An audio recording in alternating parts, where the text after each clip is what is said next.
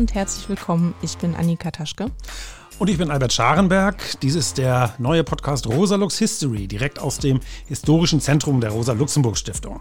In der ersten Folge kümmern wir uns um das Thema des deutschen Kolonialismus. Ein Thema, das immer noch unterschätzt ist und viele von euch und Ihnen wissen wahrscheinlich, dass es auch in der Schule nicht immer thematisiert wird und wenn doch sehr oberflächlich.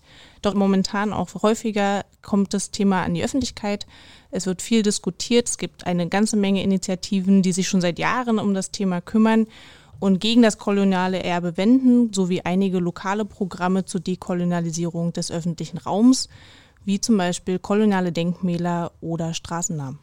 Über äh, das alles und noch viel mehr wollen wir heute reden mit Jürgen Zimmerer. Er ist Professor für die Geschichte Afrikas an der Universität Hamburg und Leiter der Forschungsstelle Hamburgs Koloniales Erbe.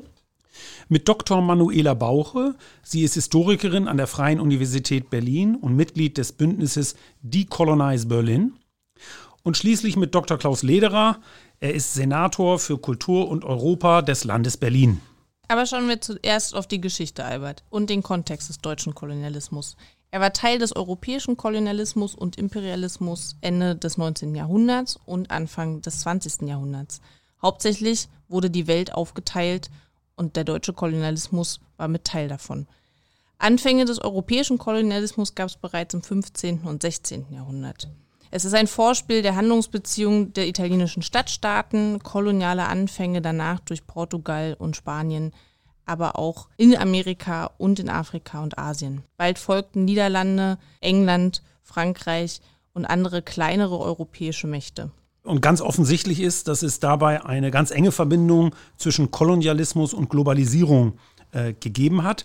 Und was auch oft übersehen wird in der Debatte über Kolonialismus, ist, dass der Kolonialismus eine ganz, ganz wichtige Rolle spielte bei der Herausbildung und Durchsetzung des Kapitalismus. Also beispielsweise Rosa Luxemburg hat ja äh, bekanntlich gesagt, dass der gewissermaßen, dass der Kapitalismus geradezu verdammt ist dazu, sich bis in den letzten Winkel des Globus durchzusetzen. Und auch Karl Marx äh, schrieb unter anderem im Kapital über Kolonialismus und Kapitalismus beziehungsweise den Zusammenhang. Ich zitiere jetzt mal nur einen einzigen Satz.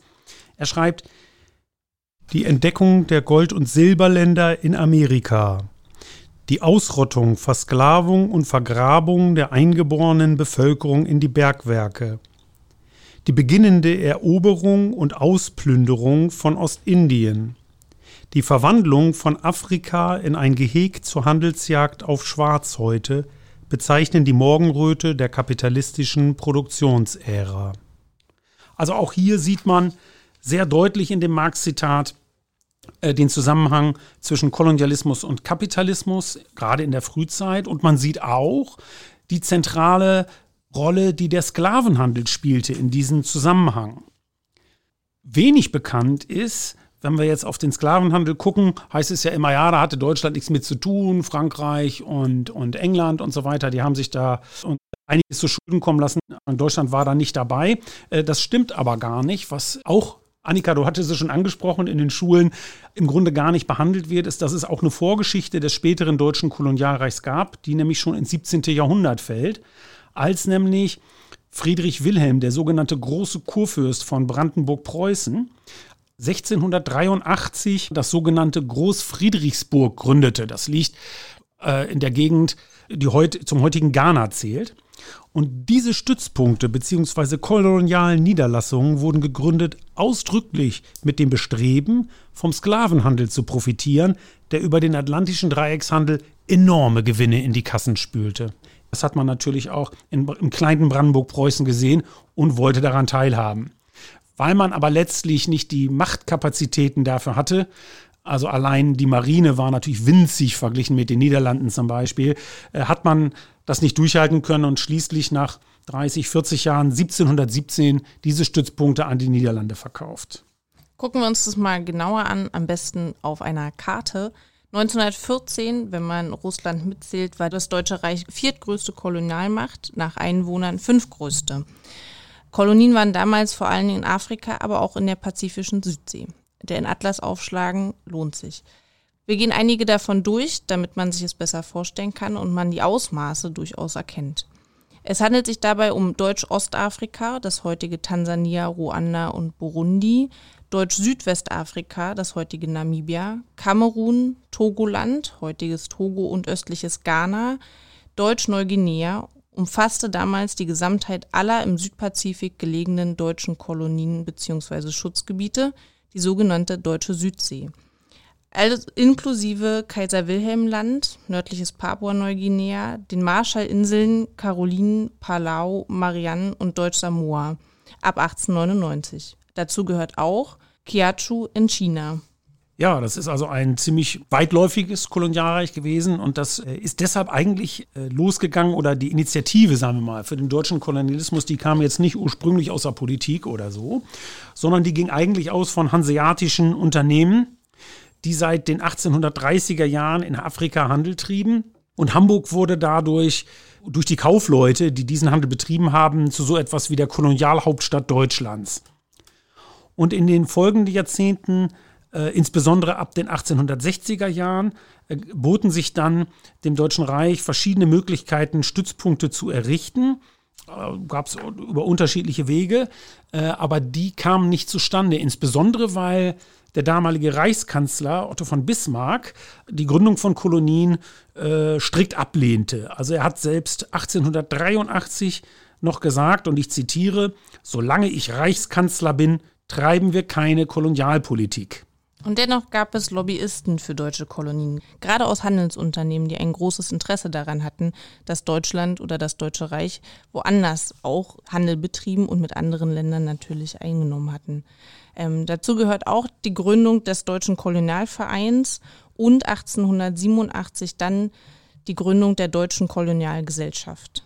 Für den Erwerb von Kolonien gab es verschiedene Motive, die wir hier zwar aufzählen, aber nicht priorisieren. Ähm, unter anderem die Konkurrenz mit anderen Großmächten, die ebenfalls Kolonien bereits besaßen. Ähm, es gibt wirtschaftliche Motive, die Kolonien als Rohstofflieferanten und Absatzmärkte zu nutzen. Kolonien waren natürlich aber auch ein Auffangbecken für deutsche Auswanderung. Allein in den 1880er Jahren hatten zwei Millionen Menschen das Reich verlassen, vor allem in Richtung der Vereinigten Staaten. Kolonien galten aber auch, sehr spannend, als soziales Ventil eine sogenannte Lösung der Arbeiterfrage. Grundlegend kann man aber sagen, dass die Zivilisierungsmission, die sogenannte Entwicklungshilfe und Überlegenheit des weißen Mannes ein Grund für die Kolonialisierung des Deutschen Reiches war. Die Motive waren zahlreich, aber die Politik, das hatte ich gerade schon gesagt, war zunächst äh, lange Zeit eher zögerlich unter Bismarck. Priorität hatte zu dieser Zeit zunächst die Herstellung der deutschen Einheit, also gerade in den 1860er Jahren auch die Kriege, die damals geführt wurden, bis dann zum Krieg gegen Frankreich 1870, 71, mit der die Einheit hergestellt wurde. Und äh, ich hatte schon gerade das Zitat von Bismarck gegeben, dass er noch 83 äh, sich entschieden gegen Kolonien ausgesprochen hat und auch ablehnte Deutsche, die äh, Gebiete erworben hatten, beispielsweise im sogenannten späteren äh, Deutsch-Südwestafrika, dass er die nicht unter den Schutz des Deutschen Reiches stellen wollte. Im Gegenteil, er hat sogar noch in London angefragt, ob nicht die Engländer den Schutz äh, der deutschen Handelsinteressen übernehmen können.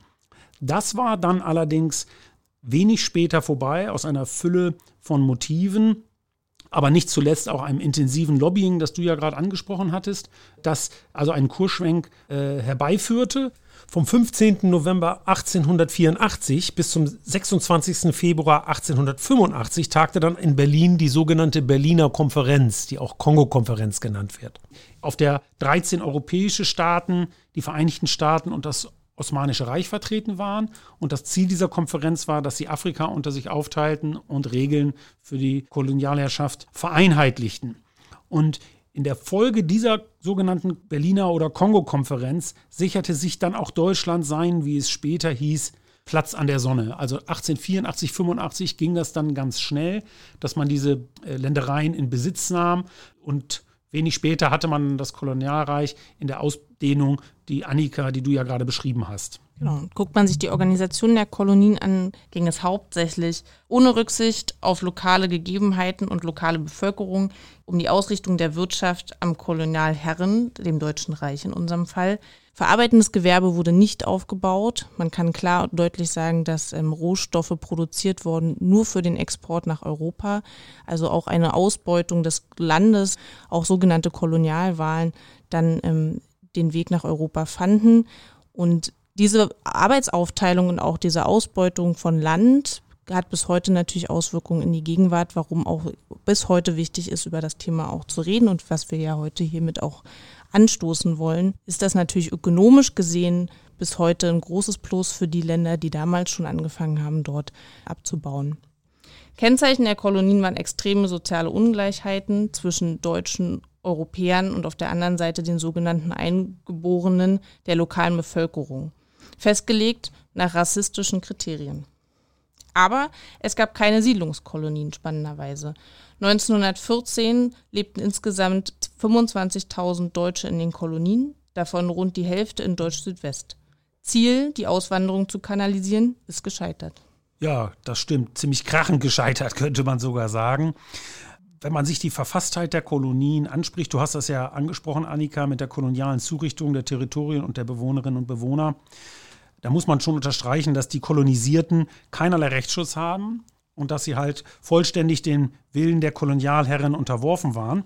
Und man kann das auch wirklich geradezu bildlich erfassen, wenn man sich das ein bisschen genauer anschaut, wenn man sich mit dem Thema befasst. Die Bilder der in Ketten gelegten Afrikaner oder die Bilder vom Einsatz der sogenannten Nilpferdpeitsche durch die Kolonialherren, die Zwangsarbeit. Das sind schon erschütternde Bilder von der Brutalität des Kolonialregimes. Ähm, da gab es natürlich auch besonders extreme Fälle. Berüchtigt war insbesondere Karl Peters in Ostafrika, der im Reich tatsächlich Hängepeters genannt wurde, weil er so viele äh, Afrikaner äh, hat aufhängen und umbringen lassen. Und äh, Karl Peters war laut Hans-Ulrich Wähler ein, wie er schreibt, erfolgsarmer, krimineller Psychopath. Aber die extremen Fälle sind natürlich nur Beleg für die allgemeine Struktur. Die, diese Extremen wie Peters, die konnten natürlich nur äh, wirken, weil die Strukturen auch so waren, wie sie waren, mit der entsprechenden Rassenhierarchie und der Machtkonzentration in den Händen der weißen Kolonisatoren. Das wird auch belegt unter anderem durch die sogenannten Strafexpeditionen, wenn also irgendwo Unruhen waren oder die einfach nicht die Arbeit so machten, wie sie gemacht werden sollte. Dann sandte das Reich Strafexpeditionen und da wurde oftmals nach dem Prinzip der verbrannten Erde äh, äh, operiert, angeblich um äh, damit abschrecken zu wollen. Man muss auch sehen, es gab auch, äh, es gibt ja auch Argumente, die angeführt werden, beispielsweise, dass der Kolonialismus ja nicht nur böse gewesen ist, dass es auch positive Seiten gegeben habe, dass Infrastruktur aufgebaut worden sei, zum Beispiel die Eisenbahn oder die Hospitäler und Schulen und so weiter. Ja, die sind gebaut worden, Vielleicht ist manches davon auch abstrakt ein Gewinn. Das Problem ist nur, die wurden ja nicht aufgebaut, um die Lebensbedingungen der dort lebenden Menschen zu verbessern oder das Leid der Kolonisierten zu verringern, sondern sie waren ja ausdrücklich äh, wurden sie aufgebaut, um die deutsche Verwaltung und Wirtschaft durchzusetzen und zu optimieren.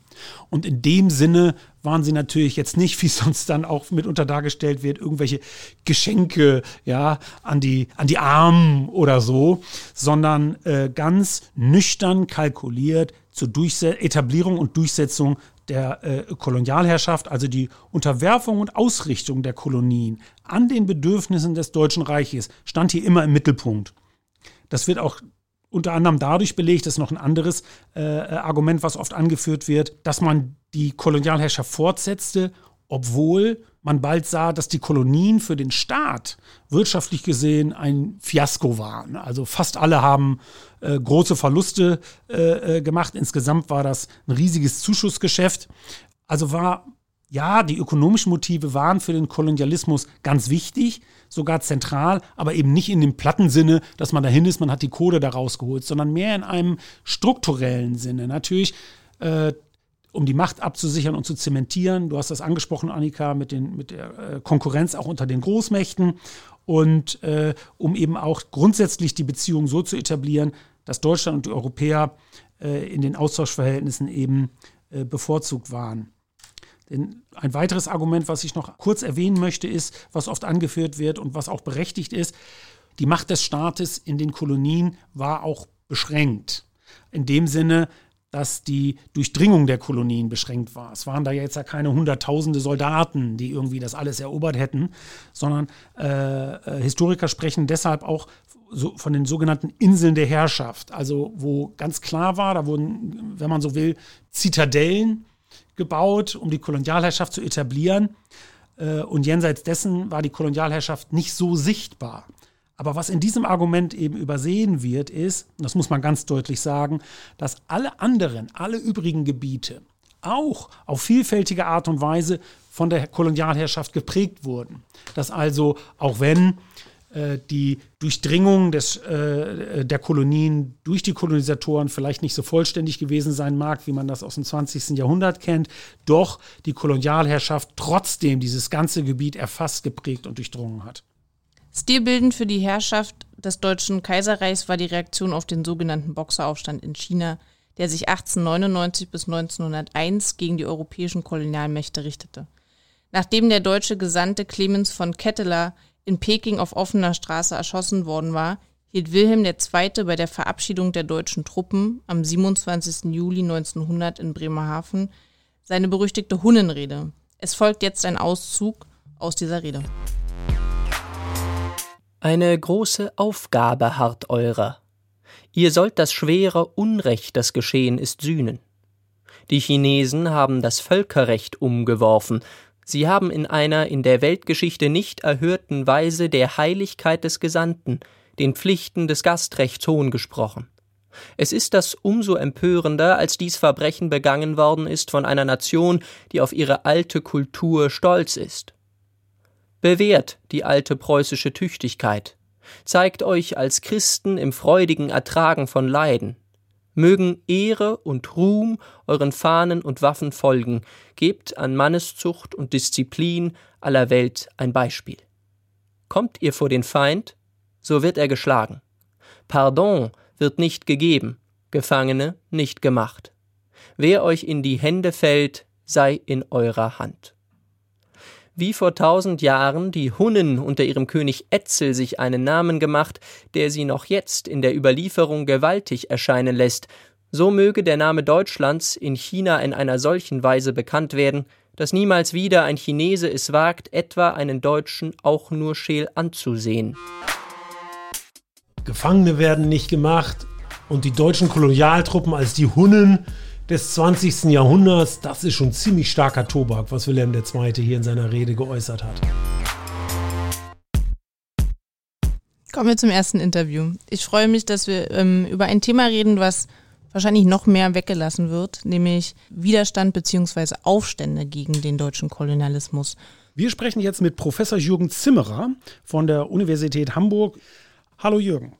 Hallo. Also der bekannteste antikoloniale Aufstand ist ja wohl jener der Herero und Nama in der Kolonie Deutsch-Südwestafrika, dem heutigen Namibia, die ab 1904 gegen den, äh, wie du es schreibst, ersten deutschen Rassenstaat rebellierten. Mhm. Wie reagierte denn das Deutsche Kaiserreich auf diesen Widerstand? Also man muss vorausschicken, dass äh, die Herero erstaunlich erfolgreich waren und in den ersten Tagen und Wochen eigentlich einen Großteil ihrer, ihres Territoriums auch im Grunde zurückerobern äh, konnten.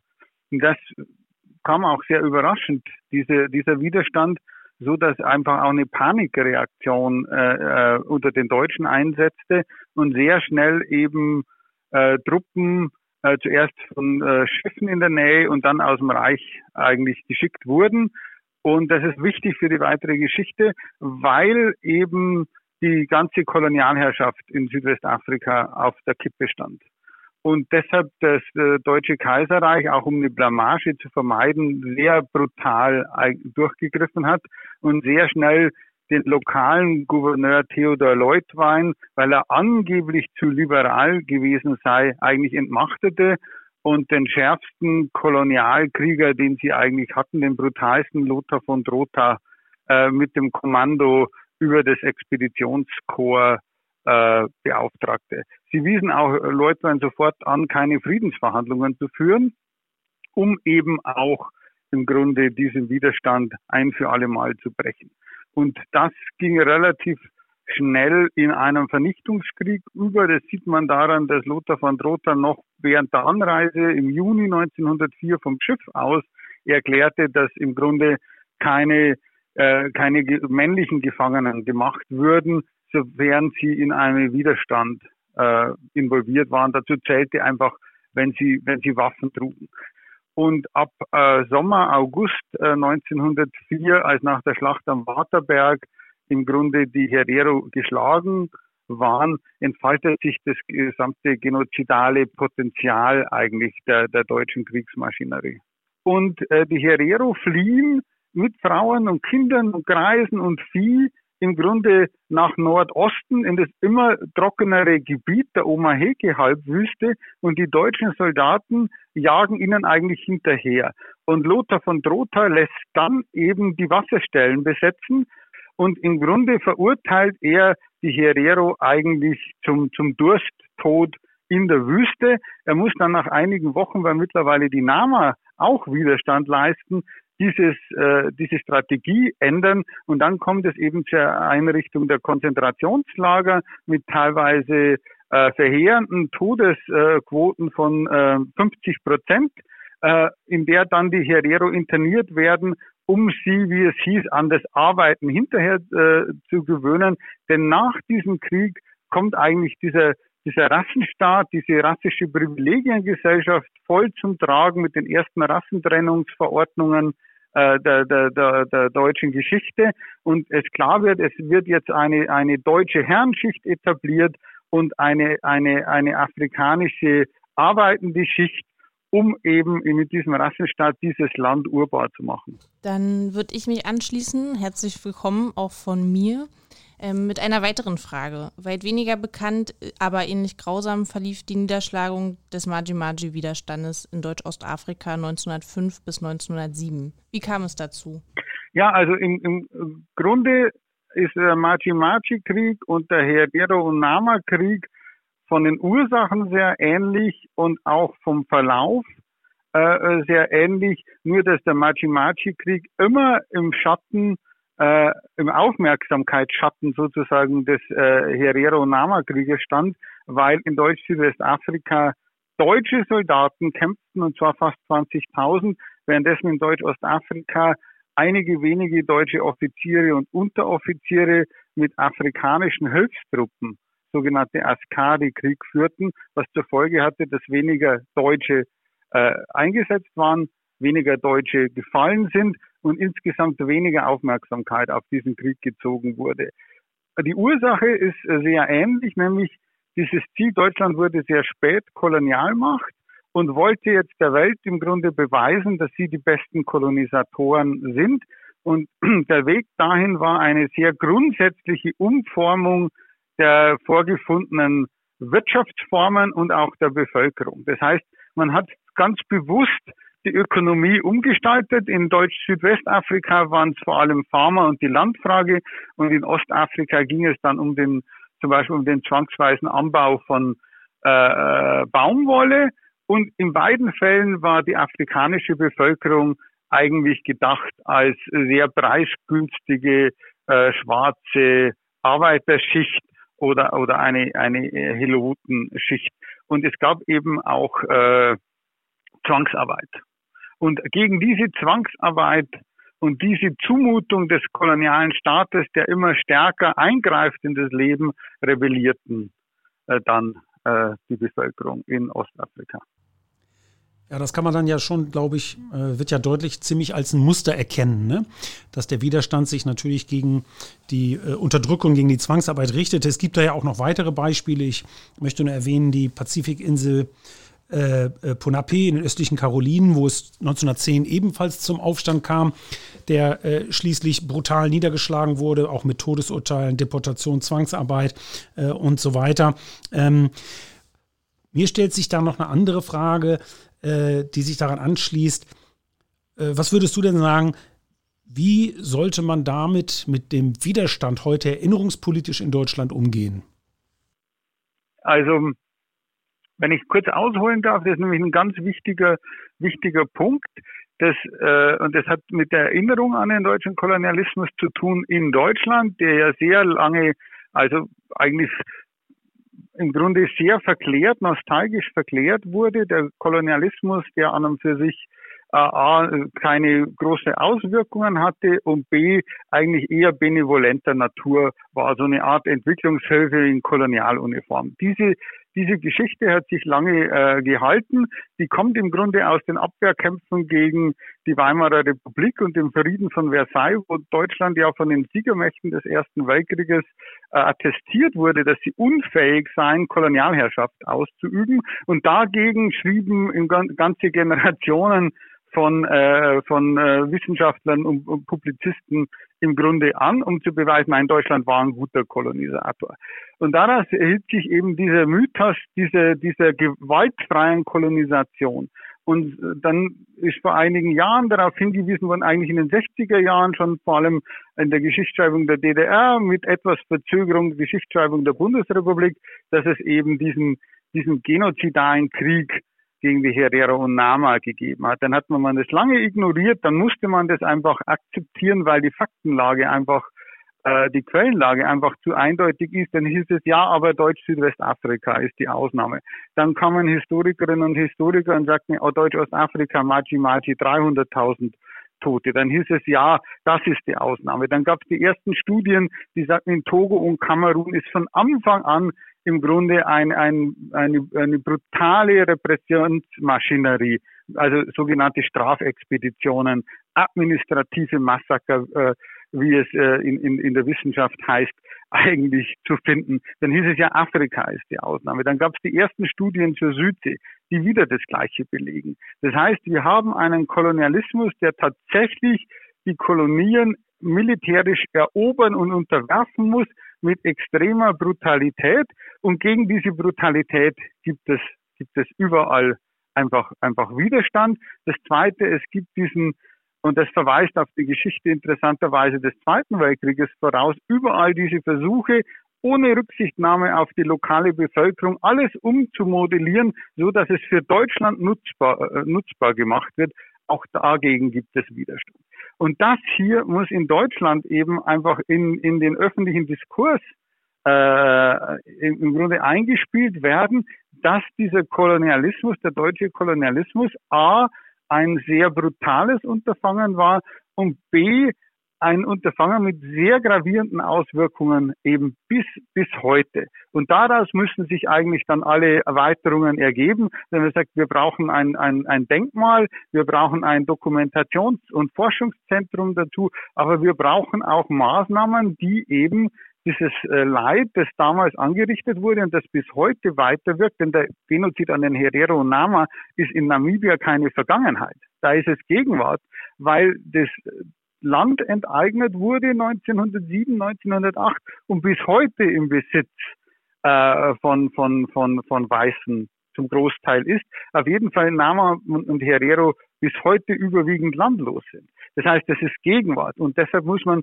also auch hier einfach ansetzen und äh, sagen, wir müssen Wege finden, wenn wir das als falsch einschätzen, als äh, deutsche Gesellschaft heute, dass wir auch die Folgerungen einfach lindern. Sonst ist jede symbolische Geste, so wichtig die sind, eben eine Entschuldigung und Anerkennung einfach nur leere Worte, wenn man nicht auch sagt, wir müssen den Leuten ja jetzt helfen. Ja, vielen Dank. Da kann ich nur sagen, da freuen wir uns, dass du ausgeholt hast. Äh, das war ja eine tolle Zusammenfassung. Und äh, meine Fragen sind beantwortet. Meine auch. Vielen, vielen Dank. Alles klar. Ja, super, dass ihr das macht, gleich mit dem ersten Podcast. Finde ich super. Ja, ist, äh, ist ein Großthema und uns lag, liegt viel dran. Von daher. Ja, das poppt ja immer wieder hoch. Wir haben ja diese aberwitzige Diskussion jetzt in Hamburg über diesen blöden 35 Meter hohen Bismarck. Ja, in Hamburg, acht, ne? Mit 8 Millionen renovieren. und, und, und, und, und alles irgendwie der Streit wieder da ist. Von Hamburg, von Hamburg waren 95 Prozent der deutschen Truppen fuhren von Hamburg ab. Das ist neben Berlin die Kolonialmetropole, wahrscheinlich die Stadt, die ökonomisch am meisten profitierte von dem Völkermord. Und wir haben immer noch diese Diskussionen. Ne, das ist gut, dass ihr das macht. Ist auch die einzige Stadt, die in unserem Vorspann erwähnt wird. okay, gut. Ich danke dir, Jürgen. Das war große Klasse. Alles klar. Okay, danke. Ciao.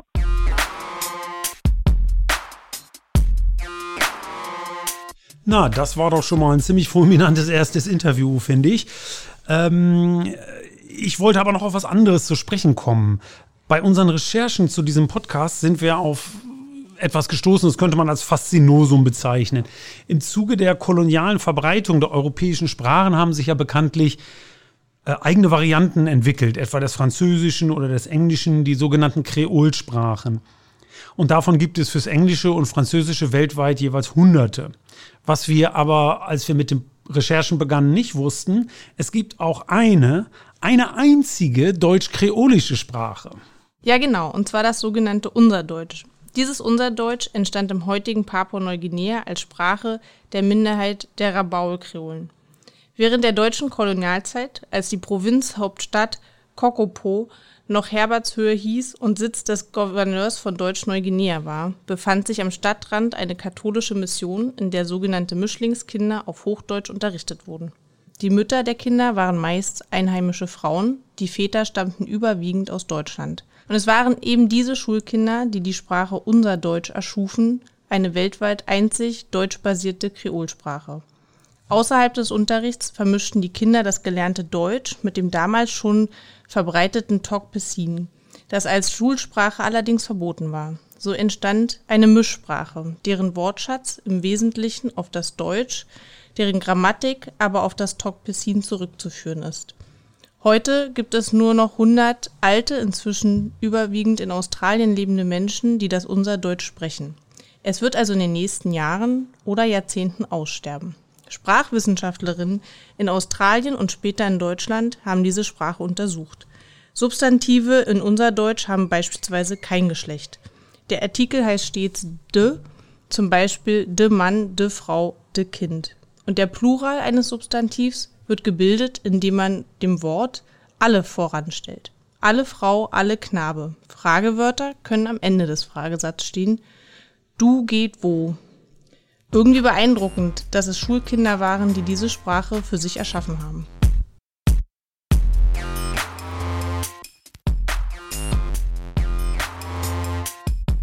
Wir sprechen jetzt als nächstes mit Dr. Manuela Bauche, Historikerin an der Freien Universität Berlin und Aktivistin beim Bündnis Decolonize Berlin. Hallo Manuela, schön, dass du dir die Zeit genommen hast, hier heute mit uns im Studio zu sein und mit uns ins Gespräch zu kommen. Ähm, ein kleiner Einstieg vielleicht auch für die Hörerinnen und Hörer. Welche Formen des Erinnerns an den Kolonialismus überwiegen denn derzeit und gegenwärtig im öffentlichen Raum? Ähm, also, hallo erstmal an euch und an ähm, diejenigen, die zuhören. Also im öffentlichen Raum in Deutschland ist die Geschichte des Kolonialismus wahnsinnig präsent. Sie ist aber auf eine Art und Weise präsent, die man als kolonial-revisionistisch bezeichnen muss. Also das heißt, die Erinnerung, die im öffentlichen Raum an Kolonialismus stattfindet, ähm, weist positive Bezüge zur Geschichte des deutschen Kolonialismus auf. Und da gibt es eine ganze Reihe von Beispielen für. Besonders deutlich wird das in vielen deutschen Städten an Straßennamen, an den Benennungen von Straßen, die also eigentlich in fast allen kleineren, größeren, mittelgroßen Städten in Deutschland Akteure, kolonialpolitische Akteure ehren. Es gibt aber nicht nur Straßennamen, die problematisch sind. Es gibt auch Denkmäler, die äh, koloniale Akteure ehren. Es gibt unzählige Denkmäler in Deutschland für Wilhelm II. Es gibt Denkmäler für Bismarck. Es gibt auch Grabstätten für koloniale Akteure. Es gibt äh, zum Beispiel äh, die Grabstätte von Lothar von Trotha, dem General, der in Namibia den Befehl gegeben hat äh, zur Vernichtung der Herero und Nama. Äh, die Grabstätte befindet sich im Poppelsdorfer, auf dem Poppelsdorfer Friedhof in Bonn ähm, und wird nach wie vor geführt von der Stadt Bonn als Ehrengrab. Ähm, das sind so einige Beispiele, ähm, die deutlich machen, dass Kolonialismus im öffentlichen Raum in Deutschland sehr, sehr präsent ist, aber eben auf eine sehr problematische Art und Weise. Also das heißt, es gibt sehr viel koloniale Spuren, aber es sind eben sehr viele kolonialrevisionistische Spuren. Es gibt natürlich jetzt auch noch mal äh, eine ganz andere Bewegung, ähm, die andere kolonialkritische Markierungen setzen möchte. Also in den letzten Jahren haben äh, Umbenennungen problematischer Straßen stattgefunden. In München ist die von Trotha Straße umbenannt worden. In Berlin ist jetzt vor einigen Jahren beschlossen worden, dass eben die Lüderitz-Straße und so weiter in, im Wedding umbenannt werden.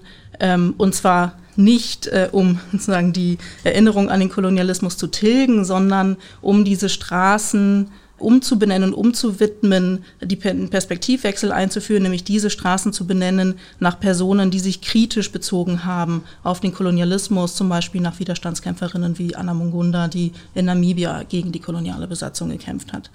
Ähm, das heißt, es gibt auch Versuche und Projekte und erfolgreiche Projekte, ähm, andere Spuren, kolonialkritische Spuren, antikoloniale Spuren im öffentlichen Raum zu legen.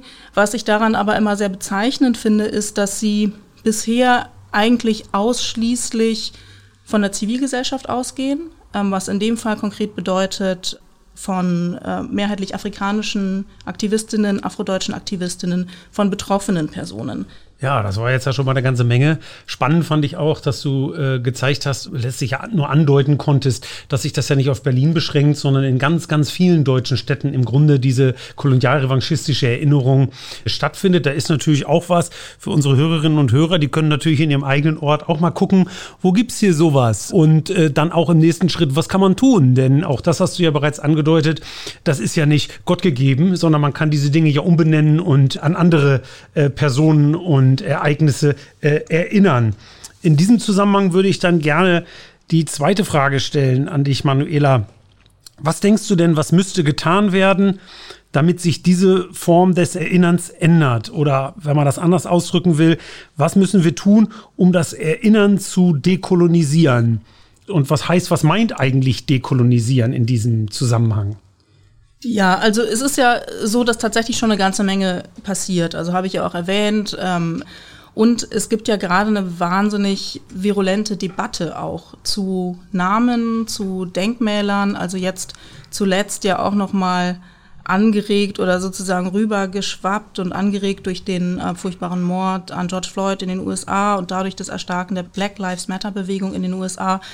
Wobei die Debatte in Deutschland auch schon älter ist oder auch global älter ist, also die äh, insbesondere sagen durch die schwarze Community angeregt wird. Also ja, was kann man tun? Also ich finde wirklich diese Debatten wahnsinnig wichtig und ich glaube, es ist wichtig, diese Debatten zu stärken und also für diejenigen, äh, die das können, ähm, sich mit diesen Debatten zu solidarisieren, für diejenigen, die jetzt nochmal eine andere Positionierung haben und äh, auf einer politischen Ebene, also bei politischen Akteuren auch diese Debatten wirklich ernst zu nehmen und dann daraus Konsequenzen zu ziehen. Denn ich denke, es ist einerseits sehr wichtig, dass diese Debatten aus der Zivilgesellschaft und von betroffener Seite ausgehen, aber es ist ebenso wichtig, dass diejenigen, die dann in politischen Ämtern sind, in den Kommunen, ähm, in Berlin hier im Senat und so weiter und dann auch auf äh, Bundesebene, nochmal die Frage aufgreifen, die ja in dieser Debatte drinsteckt, an welche Werte wollen wir eigentlich erinnern und welche Werte wollen wir eigentlich vermitteln durch Symbole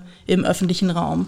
Vielen Dank. Ähm, wenn ich das richtig gehört habe, auch in anderen Interviews redest du oft davon, dass für dieses Erinnern es aber auch wichtig ist, den Kolonialismus als Unrechtsregime zu definieren. Ähm, warum ist das für dich wichtig und für das Verständnis sozusagen auch, was Erinnerungsarbeit angeht und das ganze Decolonize-Projekt ähm, wichtig, das nochmal klar und deutlich zu, so zu benennen? Ja, ich denke, Kolonialismus als ein Unrechtssystem anzuerkennen, ist deshalb wichtig, weil es erstmal wichtig ist, zu einem Verständnis davon zu kommen, was eigentlich Kolonialherrschaft bedeutet hat.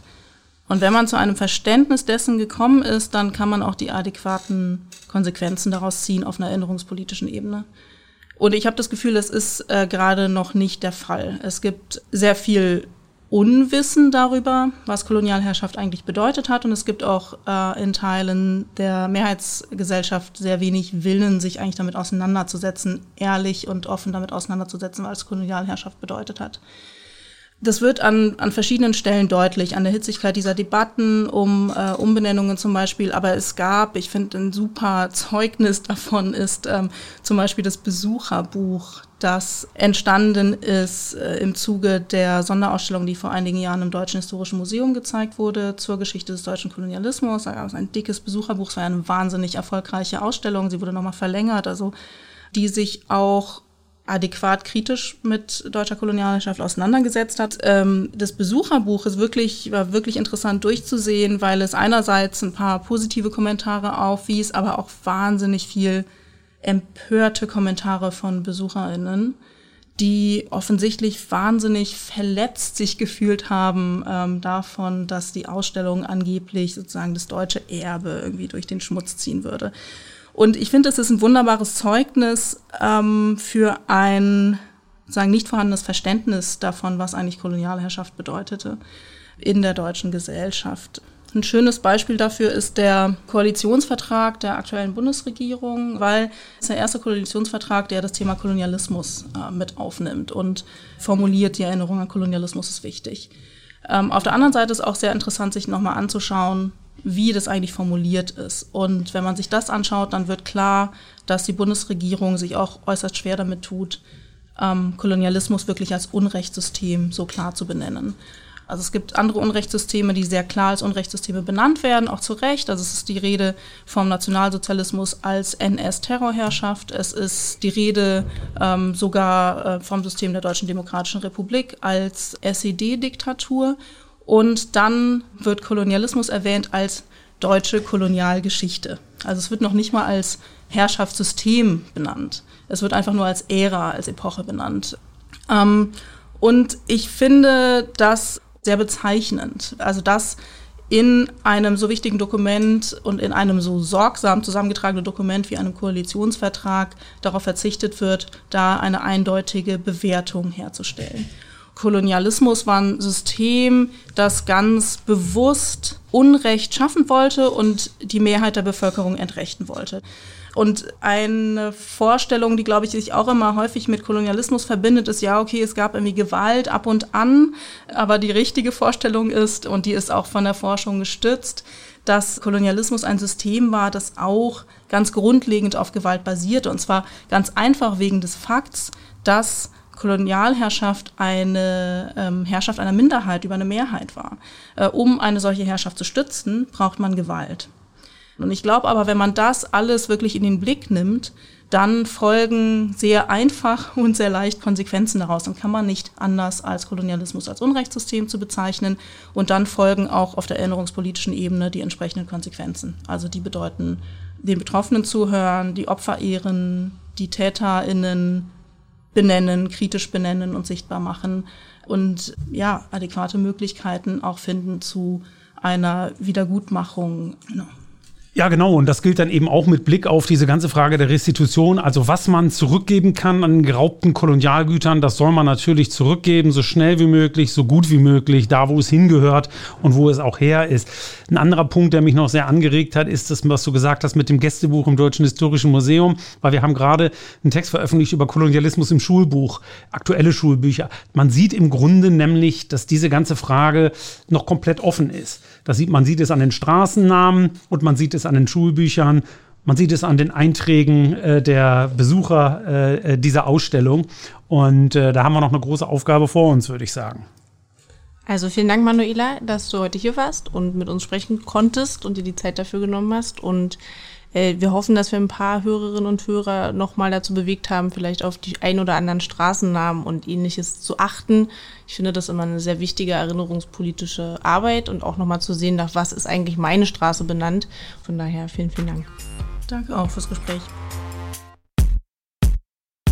Für das folgende Interview haben wir Klaus Lederer in seinem Büro in der Berliner Senatsverwaltung für Kultur und Europa besucht. Klaus, unter deiner Leitung hat sich die Senatsverwaltung für Kultur und Europa in Berlin der Auseinandersetzung mit der kolonialen Vergangenheit und auch der postkolonialen Gegenwart gestellt. Was macht ihr denn da und warum macht ihr das?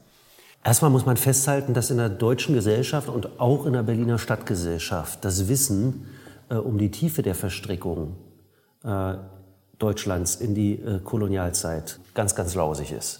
Es ist auch wenig bekannt, äh, dass äh, und in welchem Umfang die hiesige Gesellschaft äh, natürlich auch von diesen kolonialen Abhängigkeitsverhältnissen profitiert hat. Wer weiß denn schon, dass im Treptower Park eine Kolonialausstellung stattgefunden hat, wo Menschen explizit hin verfrachtet worden sind und dort im Grunde wie in einem Zoo von der hiesigen Bevölkerung bestaunt zu werden. Und wer reflektiert dann noch auch die Verstrickungen kolonialen Denkens, kolonialer Zuschreibungen bis hin zu kolonialer Bezeichnungen im, im Alltag. Ja, also dass es Kolonialwarenläden gab, dass es Spielautomaten gab, die äh, sozusagen der Versuch waren, rassistische Stereotypen äh, äh gegenüber Menschen in Apparateform äh, wieder zu spiegeln. All, all, diese Dinge sind im Grunde nicht bekannt. Wir erleben, dass die Debatte um koloniales Raubgut, um Human Remains hier eigentlich erst so richtig geführt wird, seit zivilgesellschaftliche Initiativen das Thema auf die Tagesordnung gesetzt haben, die Auseinandersetzung ums Humboldt-Forum stattgefunden hat.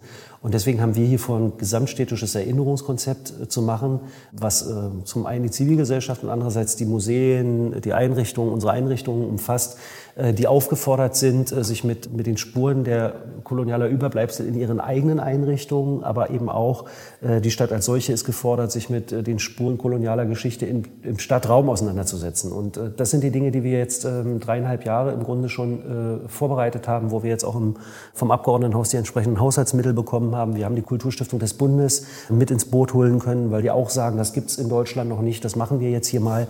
Und letztlich geht es ein Stück weit darum, innerhalb von Berlin ähm, auch in dezentraler Weise Stadtmarkierungen, ähm, temporäre Interventionen, äh, Veranstaltungen zur Auseinandersetzung dieser Geschichte zu ermöglichen. Und die Museen, äh, gibt, gibt es ein paar Wissenschaftsmuseen, es gibt beispielsweise die medizinhistorischen Sammlungen der Charité, es gibt das Naturkundemuseum und so weiter. Das sind natürlich auch Einrichtungen, in denen befinden sich zum Teil aus kolonialer Zeit stammende Sammlungsobjekte. In unserem Brücke-Museum haben wir, wie gesagt, auch zumindest äh, Objekte, bei denen geprüft werden muss, ob eine kolonialhistorische Provenienz existiert. Die Einrichtungen im Großen und Ganzen, wie das Stadtmuseum, äh, sind aber jetzt nicht unbedingt durch äh, ethnologische Sammlungen geprägt und dort ist äh, die, die Chance, dort tatsächlich explizit koloniales Raubgut zu finden, relativ überschaubar. Ähm, aber wenn beispielsweise Gegenstände, die in der, äh, aus, in der Zeit der Kolonialgeschichte Alltagsgegenstände hierzulande waren, die müssen gar kein Raubgut sein, sind sie ja trotz alledem, äh, wenn man so will, exemplarische Exponate für das Denken, für rassistische äh, und Ungleichwertigkeitsdenkweisen in der Gesellschaft und äh, sind damit im Grunde Zeugnisse des Verhältnisses dieser Gesellschaft zu denen als minderwertig, zu denen als äh, ausbeutbar und bis hin eben auch ähm, genozidal vernichtbar markierten äh, Teile der Weltbevölkerung. Insofern, es geht letztlich darum, in einem längeren Prozess, wir haben sozusagen geplant dieses Projekt über fünf Jahre, koloniale geschichtliche Spuren in Stadtbild, in Institutionen, in Gesellschaft äh, sichtbar zu machen und die Auseinandersetzung damit zu befördern. Ein ganz wichtiger Punkt ist in diesem Kontext, wer wie beteiligt wird an Erinnerungspolitik. Deswegen von uns die Frage, inwieweit sind in deiner oder in eurer Erinnerungspolitik denn migrantische Communities oder Vertreterinnen aus den ehemaligen Kolonien mit eingebunden und Initiativen auch vielleicht dabei? Also so es um die stadtpolitischen Erinnerungsideen geht, äh, arbeiten wir natürlich ganz eng mit den Initiativen zusammen, die den Themenkomplex Kolonialismus in der Regel alle auch unter der Plattform Decolonize Berlin schon seit langen Jahren äh, auf dem Schirm haben. Also es ist völlig undenkbar, äh, dass äh, Akteure äh, wie EOTO, dass Akteure wie Berlin Postkolonial, äh, dass die da nicht mitmachen. Das ist völlig undenkbar. Sondern wir haben von Anfang an eigentlich schon auch Wert darauf gelegt, das Ganze auf zwei Säulen zu stellen. Die eine ist die zivilgesellschaftliche Säule, in der äh, die Beteiligten sich auch zusammengefunden haben und wir auch die gesamte Konzepterarbeitung mit ihnen gemeinsam betrieben haben. Und die andere Säule, auch die saßen mit am Tisch, äh, sind die Museumsinstitutionen, allen voran das Stadtmuseum, das Stadtmuseum Berlin. Kolonialismus hat ja nicht nur die kolonisierten Gesellschaften verändert, sondern hat ja auch die kolonialherrschaftlichen Gesellschaften selbst massiv geprägt und ist bis in die tiefen Strukturen der Gesellschaft gedrungen. Deswegen ist äh, das Stadtmuseum in einem sehr intensiven Austauschprozess schon gewesen, als wir hier angefangen haben, auch mit Menschen, äh, die im Wissenschaftsbereich, die im zivilgesellschaftlichen Bereich an den Themen arbeiten, mit Akteuren aus, äh, aus anderen Museumseinrichtungen, aus, auch aus anderen Ländern. Insofern sind diese beiden Säulen auch aufeinander bezogen. Das eine funktioniert nicht ohne das andere und umgekehrt. Das ist ja auch sehr erfreulich, dass ihr ähm, äh, diesen, wie soll ich sagen, doppelten Ansatz habt. Äh, dadurch hat das natürlich eine ganz andere Standfestigkeit gewissermaßen. Ja, es steht auf beiden Füßen. Äh, und besonders äh, gefällt mir natürlich auch, dass ihr den Blick richtet auf uns hier und nicht nur äh, diesen die, so, so einen Mitleidsdiskurs fahrt. Auch was ist da passiert? Ja, die armen Leute, das ist kann man ja auch oft antreffen, sondern was ist hier? Wo sind hier die Zeichen dafür und wo sind auch hier die Verstrickungen aufzudecken? Und mir äh, erscheint das auch so dass auch mit Blick auf die Raubkunstdebatte das eigentlich ein ganz, ganz wesentlicher Aspekt ist. Dass es nicht nur darum geht, Sachen auch zurückgeben zu können, wenn das gewünscht ist, klar, gar keine Frage, aber dass man eben in dieser Raubkunst auch erkennt, was das mit dieser Gesellschaft hier gemacht hat. Würdest du das auch so sehen? Also es gibt äh, beispielsweise ja ähm, solche Diskurse in anderen Ländern schon viel länger. In, äh, in, in Brüssel beispielsweise in Tervuren ist das, äh, das, wenn man so will, Triumphmuseum des belgischen Königs Leopold, äh, dem ein Teil Afrikas als Privatbesitz zugesprochen wurde und wo unfassbare koloniale Verbrechen passiert sind. Im Grunde war das dieses Museum in, in, in Brüssel eine Manifestation der Überlegenheit, damit auch eine Propagandamaschinerie, um die eigene Bevölkerung sozusagen in die Denklogiken kolonialer Ungleichwertigkeitsverhältnisse mit zu verstricken. Da muss muss man sich überhaupt nichts vormachen. Äh, das gilt ein Stück weit für die ethnologischen Museen überall. Genau wie, die, wie diese, bitte in Anführungsstrichen verstehen, Menschenzoos, so waren auch die äh, Trophäensammlungen, wenn man es so will, der Kolonialmächte äh, völlig durchzogen von diesen Denkstrukturen. Die Herausforderung ist also nicht nur, äh, die eigenen Bestände überhaupt erstmal komplett zu erheben, und äh, Rückgabeverlangen aus den Herkunftsgesellschaften Rechnung zu tragen, sondern völlig unabhängig davon ist die gesamte Herangehensweise äh, an das Sammeln, an das Präsentieren, an die, an die, eigentlich an die Logik des Musealen zu dekolonisieren. Das begreifen zum Glück immer mehr Museen.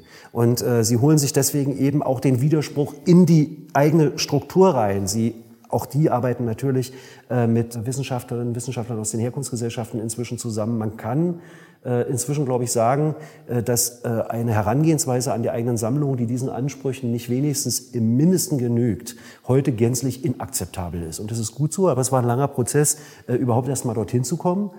Klaus, ähm, wenn man jetzt zu einer Bewertung kommen will, dieser Prozesse und auch der äh, beispielsweise in der Frage der, der, der Straßennamen oder der Denkmäler, da gibt es ja die Debatte, die tobt ja derzeit ganz schön.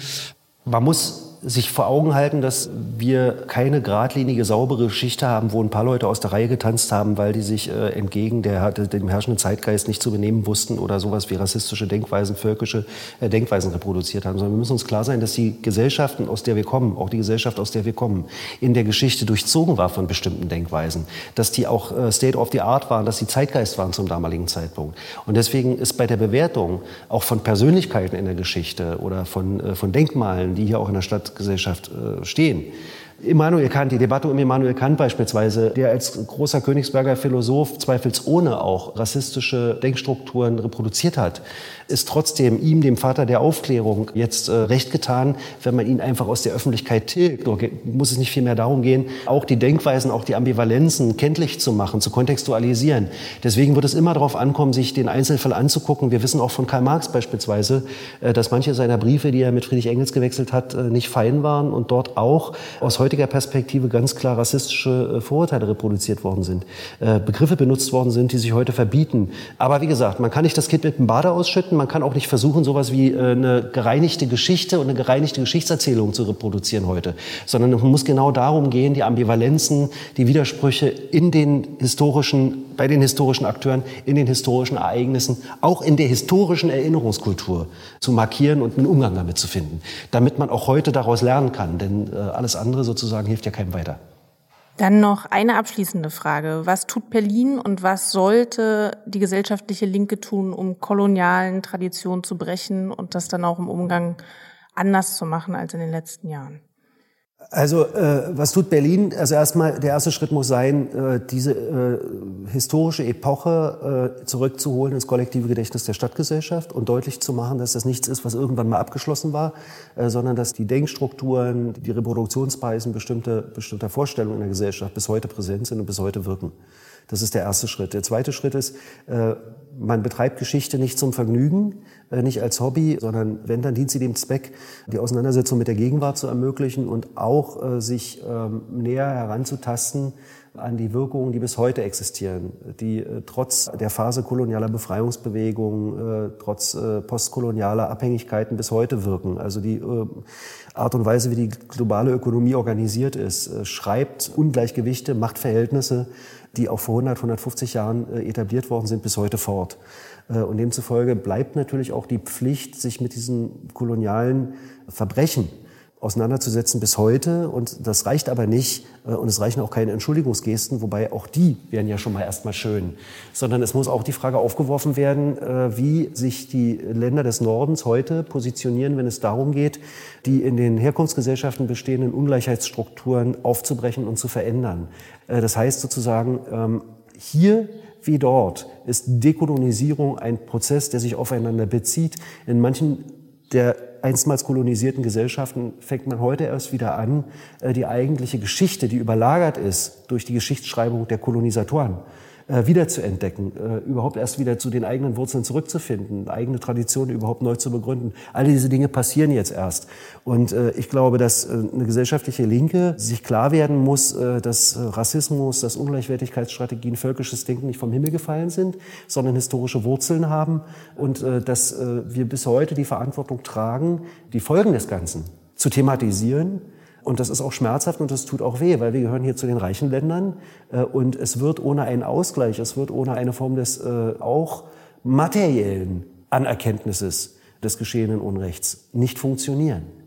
Das ist auch für die Linke hierzulande eine Herausforderung, äh, dafür zu werben und dafür in der Gegenwart überhaupt erstmal den gesellschaftspolitischen Background zu schaffen, dass das begriffen wird. Auch heute ist der Blick vieler Menschen hier auf die Länder des globalen Südens ja der, naja, äh, die sind doch für ihre Probleme selbst verantwortlich, wenn sie ihre Gesellschaft nicht in den Griff kriegen. Was haben wir denn damit zu tun? Ja, das waren ja jetzt, wie ich finde, schon drei ziemlich starke Interviews, muss ich sagen. Haben wir eine Menge, äh, da war eine Menge drin. Fand das auch äh, interessant. Jürgen Zimmerer hat da kurz darauf hingewiesen, die Entwicklung in Deutschland nach dem deutschen Kolonialismus, also nach dem Ersten Weltkrieg, als Deutschland, oh Gott, oh Gott, die Kolonien weggenommen wurden durch den Versailler Vertrag und äh, sich die breite deutsche Öffentlichkeit dagegen gewandt hat. Was sehr wenig bekannt ist, ist, dass die Weimarer Nationalversammlung kurz nach ihrer Konstituierung, nämlich im März 1919, fast geschlossen gestimmt hat für eine Resolution, in der die Rückgabe der Kolonien gefordert wurde. Und es gab nur sieben USPD-Abgeordnete, die dagegen gestimmt haben. Also da sieht man, glaube ich, sehr deutlich, dass die deutsche Kolonialpolitik durchaus populär war. Auch nicht ganz zu unterschätzen ist, und wahrscheinlich auch nicht ganz so viele wissen davon, dass Konrad Adenauer, Bürgermeister von Köln zu der Zeit, sich die deutschen Kolonien auch zurückwünschte. Er war 1931 bis 1933 sogar stellvertretender Präsident der Deutschen Kolonialgesellschaft, die wir vorhin schon erwähnt hatten. Ja, und damit reichen, reicht es dann schon wieder rein bis tief in die Bundesrepublik, der ganze, das Erbe des Kolonialismus. Und wie wir ja wissen und glaube ich auch gesehen haben, äh, reicht sie ja auch auf mannigfaltige Art und Weise bis in die Gegenwart. Uns bleibt jetzt eigentlich nur noch das Übliche, sage ich mal, darauf hinzuweisen, das war jetzt unser erster Podcast, aber wir wollen mit einem, in einem Monat mit einem zweiten Podcast weitermachen. Und auch der beginnt übrigens in der Bismarck-Ära. Wir diskutieren nämlich dann ein doppeltes historisches Jubiläum, beziehungsweise die doppelte deutsche Einheit. Nämlich den 150. Jahrestag der ersten deutschen Einigung 1870-71 und den 30. Jahrestag der zweiten deutschen Einheit 1990. Äh, da könnte man natürlich spöttisch fragen, hat sich hier, wie Hegel irgendwo bemerkt, Geschichte sozusagen zweimal ereignet, erst als Tragödie und dann als Farce? Welche Parallelen und historischen Analogien können wir da ausmachen? Also ich glaube, das könnte spannend werden. Genau, und gleichzeitig müssen wir uns bei einigen Personen bedanken, denn Albert und ich machen das hier natürlich nicht alleine. Neben mir sitzt Tim Schleinitz für die Technik zuständig. Vielen, vielen Dank, dass das dann am Ende auch so reibungslos läuft und ihr keine Ohrenschmerzen davon bekommt. Und gleichzeitig müssen wir uns bei unserem ehemaligen Praktikanten Marlon Holly bedanken, der mit uns den ganzen Podcast gestartet und ausgearbeitet hat. Auch vielen Dank dafür. Schließlich noch äh, möchten wir noch hinweisen darauf, dass wir natürlich noch wesentlich mehr Materialien zum Thema, zu diesem und anderen Themen haben. Dazu könnt ihr unsere Website besuchen, rosalux.de slash historisches-zentrum. Ich wiederhole das nochmal, rosalux.de slash historisches-zentrum. Also da gibt es, wie gesagt, weitere Ressourcen zum Thema Kolonialismus und anderen Themen.